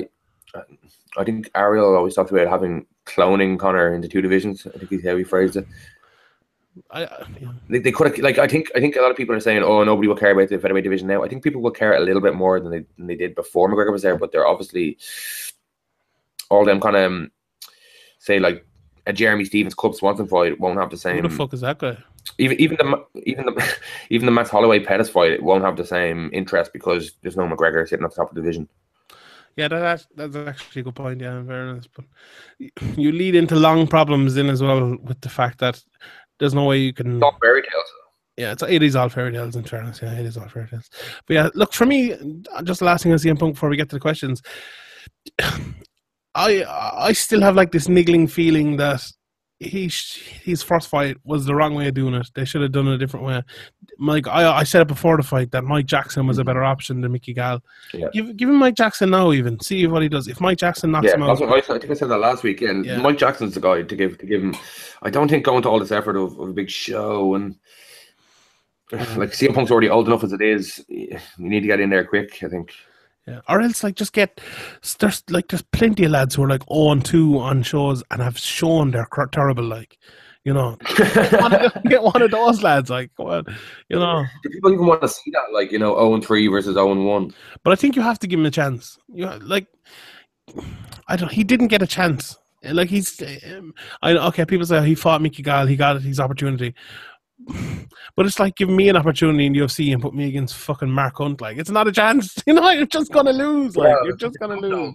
Mark Hunt's a top five guy. If they had given CM Punk a top five guy, he probably like it would have been a even like it would have been an absolute yeah. mauling. It was an absolute mauling already, but it would have been. It could have got. I don't know. I don't know how it would have went any worse. I suppose. If you give me that useless dude who lost there a couple of years, if you give me Tim Elliott, Tim, not Tim Elliott, what's his name? Tim, the fellow who lost to Volkov. I, am still getting destroyed. Like oh, you know, it's. Uh, I thought he won that fight actually. I call him out. Come on, let me find him next to Iron Card. But yeah, look, I think okay, you don't want CM Punk back, and I do. I think that's. Well, uh, it's a hard one. I, I, I, I don't want him to make a, a big deal out of it again. Just yeah. stick him in there again. I don't want to hear about it for months and months and months. I don't want to show building to it. I just stick him in there against Mike Jackson um, the media member guy who, who fought um, Mickey Gall, uh, Mickey Gall's UFC debut. And if he can't, if he can't beat him, then I don't think he can beat Mike Jackson as well. But if he if he if he can't beat him, then what's the point? I don't. I don't the point is kind of yeah. we've already seen what happens when he fights uh, anybody who can fight. Yeah, I I I, I agree with that. Let's uh, give him Mike Jackson let let, let the let the cards fall how they may. After I don't think, I, yeah, I don't think anybody's. I don't see that much enthusiasm. Like there was a, there was a bit of hype and enthusiasm around his debut. I don't see people looking for him to fight again, really. But mm-hmm. maybe maybe maybe people do, and I, I but, just uh, haven't been seeing it. He is he is gonna fight again in the UFC. Yeah, more than likely. He is. Sean knows. Anyway, let's get to the questions. Before we do that, let's give a shout out to our sponsors, rosnutrition.com, where you can get 25% off your first order with the promo code Severe MMA. If you're not familiar with ROS, they provide uh, nutrients, supplements, all the, that good stuff, protein. Uh, head on over to rosnutrition.com pick up some stuff, put it in, put it in the, uh, the add to chart, Yoki, stick in Severe MMA into your coupon code and you get 25% off. Their stuff is great. I like I know lots of people use it. My friend JJ Murphy, we actually have a question for him. He uses it, he swears by it. He's he's uh he's he's built like a fucking maniac. He's like the the Francis the Francis Ngannou of, of NACE. Um look head on over there, rosnutrition.com. Christmas is coming up. Buy your buy your friends, buy your sons, daughters, cousins, fathers, some stuff. rosnutrition.com, 25% off promo code severe MMA. Help us. Help you Graham, let's answer a few questions. Let's get straight to that. Just before we get on the question, do we have any questions about Steve Owens and Joe McColgan? Uh, no. Um, Steve Owens, he's a two and he went two and zero yesterday, uh, last night up at uh, Kuma Fighting Championships. Vicious in, uh, elbows. Patrick, yeah, he landed some nasty elbows. His his pro debut was against um, Keith McCabe of Team Rhino, who's very tough as well, and he won that fight by finish as well. So he's he's now two and zero. Uh, as Some a professional, character too, isn't he? Yeah, I he- like he- that interview. yeah, he he called out Joe McColgan really well, I thought. Uh, and what was I going to say? Yeah, I, I I never actually saw him fight amateur, but um, I'm not sure if he did. He must have though. Um, he must have fought amateur. But I think he turned pro quick, but he doesn't look out of place at all. He's another SBG guy, so the he um he kind of said he went at Joe McColgan a bit, saying um basically it's sad that you have this moniker of of SBG hunter and he wants to Yeah. he wants to slay it and Joe two and zero and Steve Owens is two and zero as as a pro, so it kind of makes sense and. I think I think the fans will get behind that one as well. If uh, if any of the promotions wanted to put it on in Ireland, I'd, I'd say that would be a, that would be a big fight. The Akuma card was good as well. Paul Aylmer fought. He he uh, he lost, but he he retired after from Limerick, I believe. Yeah, Um, yeah, he was uh, been around the amateur scene for about ten years now. I can't remember can't remember the Irish MMA scene without him. Yeah. So um, yeah, good luck to him. He's got his own gym now in Limerick, so yeah, he's going to concentrate on that. If he- like if he needs any tactical advice or anything like that, or any you know tacticians analysis for any of his fighters, give me a shout. I'll be in, no problem. Uh, I, uh head on over there to Severe Med or YouTube.com forward slash Severe Art. Some good interviews with A.O. Daly up there. He was at the show. Uh, check them out. And the fights are up there as well, I believe, aren't they? Yeah, there's yeah, fights um, and there's uh, interviews with fight highlights mixed into them as well. Yeah. Um, yeah, there was um, Podgy McGee uh, won a close decision against Jamie McAleese and James Sheehan, and and one of the one of the Sheehans. My brother. he uh, he, he um, won a won over Joshua Coughlin of SBG, so that was a good win there. Um, yeah, there, there were some good fights actually. Um, most of them were amateurs. The two pro fights were Niall Smith and uh, Adam Gustav. Gustav won a decision there. Um, yeah, it, it was a good card. It wasn't there wasn't any any um wasn't there wasn't many decisions. It was mainly finishes, so it was a good card. Sweet. And there's interviews as well with Phil Pat fighting Duquesnoy up there as well. Oh yeah, we Uh, have we have uh, yeah, and Reese Yes, McKee who fights Jay, Jay Herbert for the Lonsdale title. Both of them are four and zero undefeated, so that should be interesting. Yeah, should be good. Right, questions. Um, the one from JJ Murphy. Let's let's just say that one first. He asked me when I here. I, I'll I'll just preface this by when I was in college.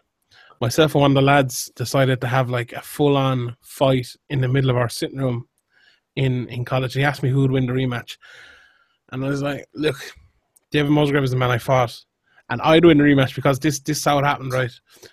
It, it was anchorman or anchorman rules, right? No touching of the head or face.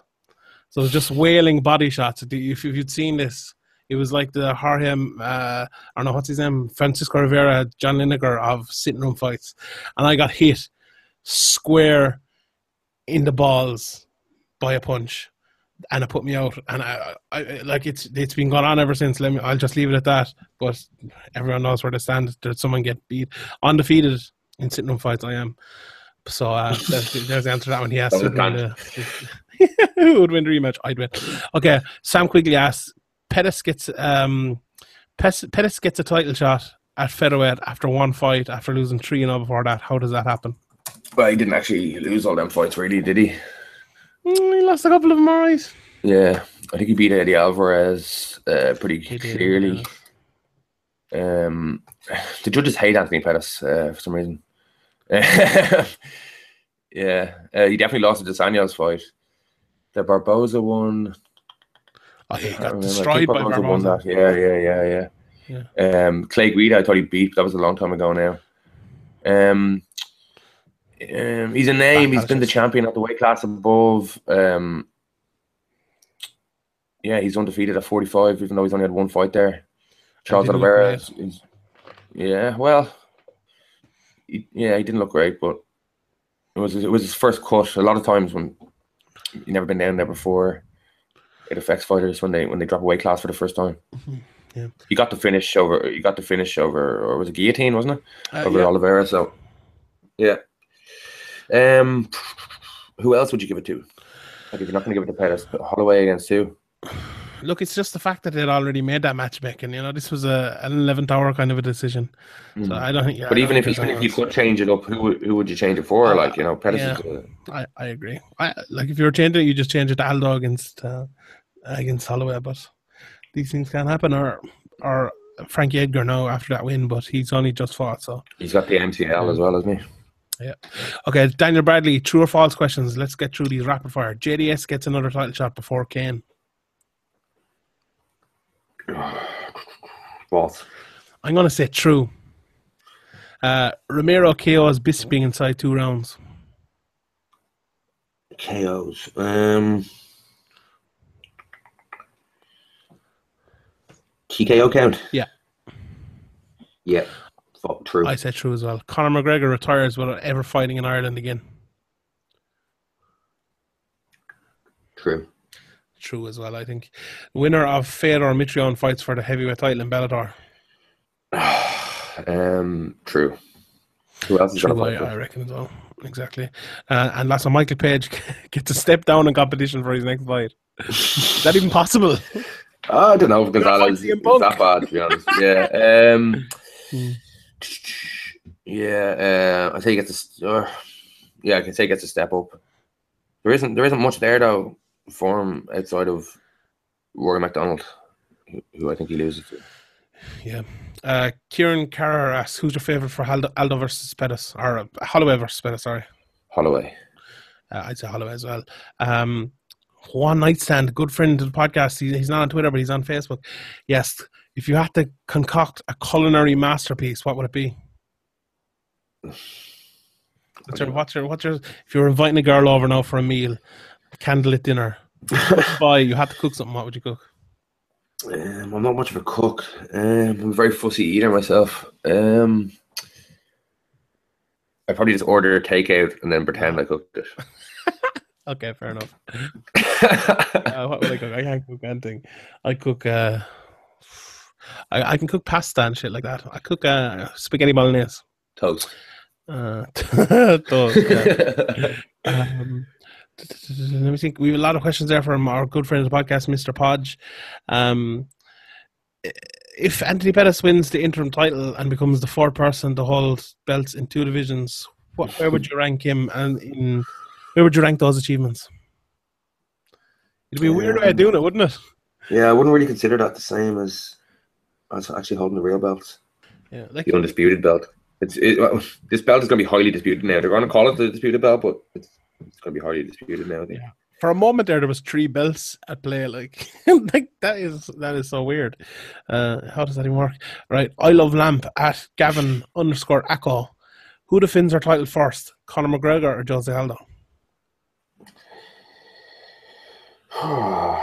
um, the tough one. Like we don't know what's going on with Aldo. This whole thing of um, this interim belt is making me worried that uh, Aldo's still refusing to fight anybody but Conor McGregor. Yeah, I'd say Aldo just because Con- you never know with Conor. He might fucking go to 170 or something crazy. mad bastard. Uh, I think Aldo will, but I hope he doesn't because I hope he goes up and fights Khabib and then he fights McGregor and so McGregor defends his belt first. Okay, if he moves up, though, will they not strip him of the belt? yeah, give it to but that'll be the same thing. winner. That'll be the same thing you want defended his belt. So yeah. Yeah, yeah. yeah. Uh, Andrew at Andrew A nineteen ninety four asked a great question. Who's the best featherweight prospect? Choi, Bektic, Rodriguez, or Ortega? Um, Bektic is kind of he's kind of he's, he's kind of slow to a, to a Don't you stop. fucking dare badmouth my boy Mirsad Bektic. I know, but he's he's literally he, he hasn't he hasn't progressed like I'd, as I'd like. I'd still probably go with him though. Yeah, Yeah, uh, he has all the tools, but he just He does. hasn't. uh, he got he got injured as well. Though he was out for a while. and He Yeah. was look unbelievable. That'll last actually though. That'll that'll that, he could be one of them injury prone guys. Uh. Could be. yeah, I'd probably go with him, but uh, he wanna he wanna get a move on. I put Bektic first, and I put Ortega last. Between Choi and Rodriguez, I I put Rodriguez. Ortega, like the the triangle, like there's only so many. Like when you get to the upper echelons, that's uh, Yeah. It may work one or once or twice against the top five guys, but uh, I don't see that being um, very viable against the top guys. He looked average in one of his fights recently as well. Yeah, I think he was losing a couple of rounds until he pulled out the Yeah. pulled out the submission victory. I like but he's obviously improving all the time, and he's he's new to MMA. He's, he's obviously a jiu-jitsu guy. He's uh, one of the, the Henry Gracie's guys, isn't he? Uh, yeah, I think so. one of them, anyway. I'm not so sure about Choi yet. He obviously is a big knockout power, but he, he hasn't been tested. Let- Let's see him. Yeah. tested a little more after this Cubby fight. Even He's maybe. very exciting as well. Though Yeah. he's, he's definitely one to watch, even if even if he's not going to be the he could be one of the top three guys or top guy, but either way, I think he's going to be an exciting career to watch. Yeah. Um, Kieran Stapleton at the Soup Lad asks, "Is Graham a kabaddi enthusiast like Sean? A what? Kabaddi enthusiast? Kabaddi. Yeah. What does that mean? Do you know kabaddi? Do you know the sport, the the Indian sport that I love? Oh no, I've never even seen it. I've, I've heard you talking about it. You're Fucking, you're off the podcast." uh, if they made a movie, who plays Conor, Dana, and John Kavanagh? I think Brad Pitt would make good Conor McGregor. He might, he might be a bit old now. Yeah. Um, I don't know. Uh, Joe Rogan will play Dana White. Yeah. uh, yeah, I don't know. I don't know. I'm not. I don't really know actors. I don't know a big film guy. Get Eddie Redmayne to play John Kavanagh, and it have uh, Jake Gyllenhaal could play Conor McGregor. There you go. Jake Gyllenhaal's my favorite actor. Uh, John O'Boyle at Gypsy John asks, Gypsy Job actually, sorry. Um, do you see other fighters going to hold two belts? Um, he says Jon Jones or Joanna Jędrzejczyk. Who will do it first? Yeah, but who do you think anyone else will go for two belts like McGregor? I think. I think once somebody's already done it, it, it always opens up that, Yeah. that possibility in people's minds. It makes it way more likely to happen. Um, Jones had thought about, had talked about it when he was younger, uh, but then kind of backed away from it a good bit over the last few years. Um, he's got his many problems. He's, it's, it's a bit away from him. Um, I'd say Demetrious Johnson will try it at some stage. I don't think he'll be successful though. Um, Yeah. If they opened the 125 Who else pound women's division, I think Jędrzejczyk would yeah, there. Ian Jacek could do it at 25. 35 though, I don't think so. Oh, Um, 25 though, yeah, I think we discussed this a couple weeks ago, or the first week I was on the podcast. Um, if they do make that 25 division, I see Yemen and Jacek going straight for straight for that belt. yeah, I agree. Um, Brian Lynch at Lynch Bryn MT asks, "Is Wonderboy still the favourite to beat Woodley if they're rematched?" Um, I'd pick him, yeah. Yeah, I still, I, I would as well. I think, I think the fact that Woodley showed how he does well against Wonderboy in the first fight i- is is very damning for Woodley's chances in the second. Like, what's he gonna do in the second fight if he plays? Like, what Wonderboy's gonna if he fights the same way, Wonderboy's gonna know ways of how to beat him. He's, that's how he's gonna be doing for his whole camp. So Woodley's gonna have to come out and fight differently, and I don't think that makes makes um makes for good viewing for him. I think he got the perfect game plan. It's going to be going to be tough again, but you, you never know. Woodley has proven now to be an intelligent, smart fighter who can get a good game plan. So maybe he can do it again. Yeah, speaking Um, of Woodley, Niall of Talking Brawls has an interview coming with him, um, either on this week's Talking Brawls or as a video Wonder, segment. Wonderboy, you mean? Then? Wonderboy, sorry, yeah. Yeah. Uh, Jennifer Millsap also asked the same question. Happy birthday to her. She finished the podcast. It's her birthday this week about Joanna Champion. Yeah, we think she could be a two weight world champion. Um, one or two more questions. Brian Lynch asked again Indian or Chinese? Chinese Uh, I agree. food, yeah. Uh, John at John nine two six six three one three oh asks, do you think they'll create an interim belt at lightweight? no, I think they will. before May. Yeah, I think um, I think they'll have Khabib fight Ferguson for it. Eamon McLean asks, used to be a friend of the podcast, no longer is. Can Man United make a push for to qualify for the Europa League this year? No. No, I, I hope they don't. Like, if they don't qualify top four, I hope they finish like eight. Uh, Uh, be lucky to finish eight, I think. John Minton, best friend of the podcast, asks how long if Liverpool blow their farm, how long until Liverpool blow their farm after proclaiming themselves league champions? They proclaimed themselves league champions. Yeah, I don't proclaimed. I missed that. Yeah. for the second time in a few years. Yeah, it's not going to be long. It's funny. Uh, Philippe is out for six weeks. Actually, did you hear that? Just just announced there. That's not too bad. That's not too bad. It looked worse in, in the in the moment. Yeah, Klopp going to Bayern. It's all falling down to pieces as we as we. Put your money where your mouth is. I offered you a bet earlier. If you.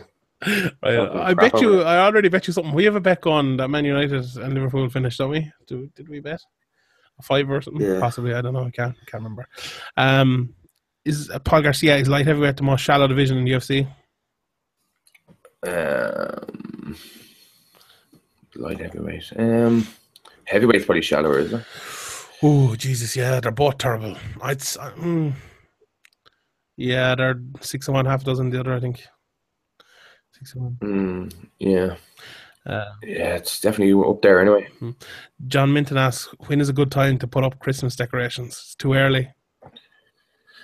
Yeah, it's way too early now. Um, it has to be. Uh, I don't know. Is, isn't there like a specific day Yeah, set aside for 8th of December, yeah. 8th of December? Yeah, Mhm. that sounds about right. Yeah. Just right, last two questions. Morgan asked, this is a tough one. At IACH underscore, if you had to cut, he says five, but then he says three, three fighters in the UFC, we'll say, who would you cut? Oh, um, cutting people. Um, but I don't really want to see anybody get cut. I wouldn't cut anybody. Um, Such a nice guy. I'd cut. ah, but like uh, nobody springs to mind anyway. Like that, I want to. That I want. Like I would want cut. Yeah, uh, I'd probably cut Cody East because he's a terrible person. Um, but I think he might have already been Oh, cut. yeah. Um, We can cut Matt Hughes' fake position as uh, whatever he's meant to be doing. I'd cut BJ Penn as well. I don't, I don't think he should be fighting. I don't want to He'd see go to. Bellator though, wouldn't he? Yeah, but I'd still cut him. Fuck it. I caught, I cut um, I caught, I cut Neil Seery because he's a bit of a boss. I actually knew you were going to say that. oh god, that's uh, God, that's brilliant. Anyway, okay. Um, right, Hashtag last cut question. theory. Hashtag cut Seery. yeah. Johnny Byrne at MMA takeover under, at the M, at MMA takeover underscore. Uh, last question: These fighters will they be in the UFC in 2017? Yes or no? Peter Queally. Yeah. I don't know. I think they're going to be doing lots of cuts. I think, I think he might have missed his opportunity. But if he can get a lot of good wins, I could see him. But uh, I, I don't know. I'm going to say no. Norman Parke.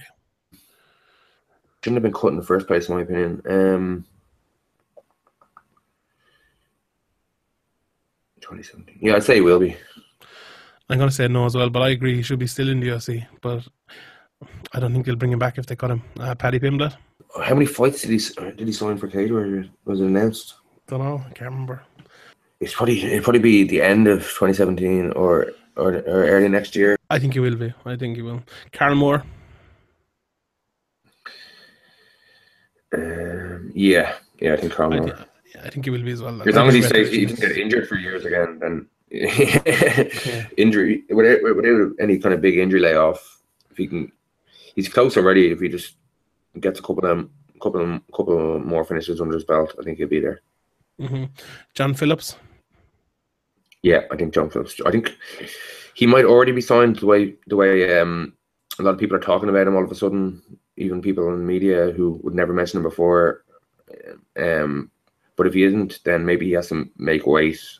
Did he? Did, how many times did he miss weight now? Or was it just once? Or Um, he missed weight badly um, at BAMMA, and the fight got cancelled. Um, the one before that, he made weight and he fought for the belt. Um, I think it's just. that- I'm not sure. I'm not sure about his past, but I think. I think the way he missed it by so much would be off-putting to the UFC.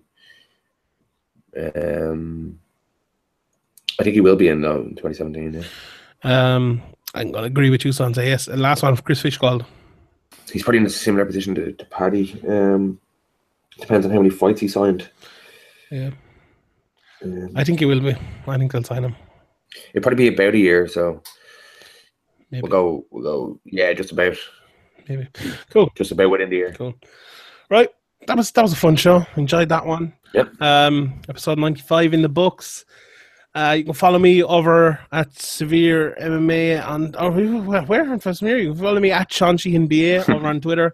You can follow Graham at Severe MMA. You can find us on, on Facebook and um, all those good places. Uh, yeah, that's about it. The podcast we are obviously going to be out every Tuesday morning. Um, I'll have my preview article up for this weekend's card and next week as well. Plenty of good content coming to the website. And Graham, do you want to know something cool? You're bringing back the quote. The quote's coming back. this week will we wait till next week? Will we tease it? Um, do you have one ready? I have one. I have one. If we want on, like the people want, the, like I didn't want to bring it back, but Why the people not? demanded it. The people did demand it. Though, you're, you're, you're, a man of the people, John. I am a man of the people. Okay. Any parting words before I give my uh, inspirational quote? Um, yeah, just a, just a pro tip for Man United: just uh, if you kick the ball to the side of the goalkeeper instead of straight at him, that's the way to score. Fuck you. I hope you get hit by a car later tonight. the real um, United all the way. Go Leeds. You're some prick. Okay. Here it goes. Inspiration quote. This one's for you, Zlatan. The hard work puts you where the good luck can find you. See you next Tuesday.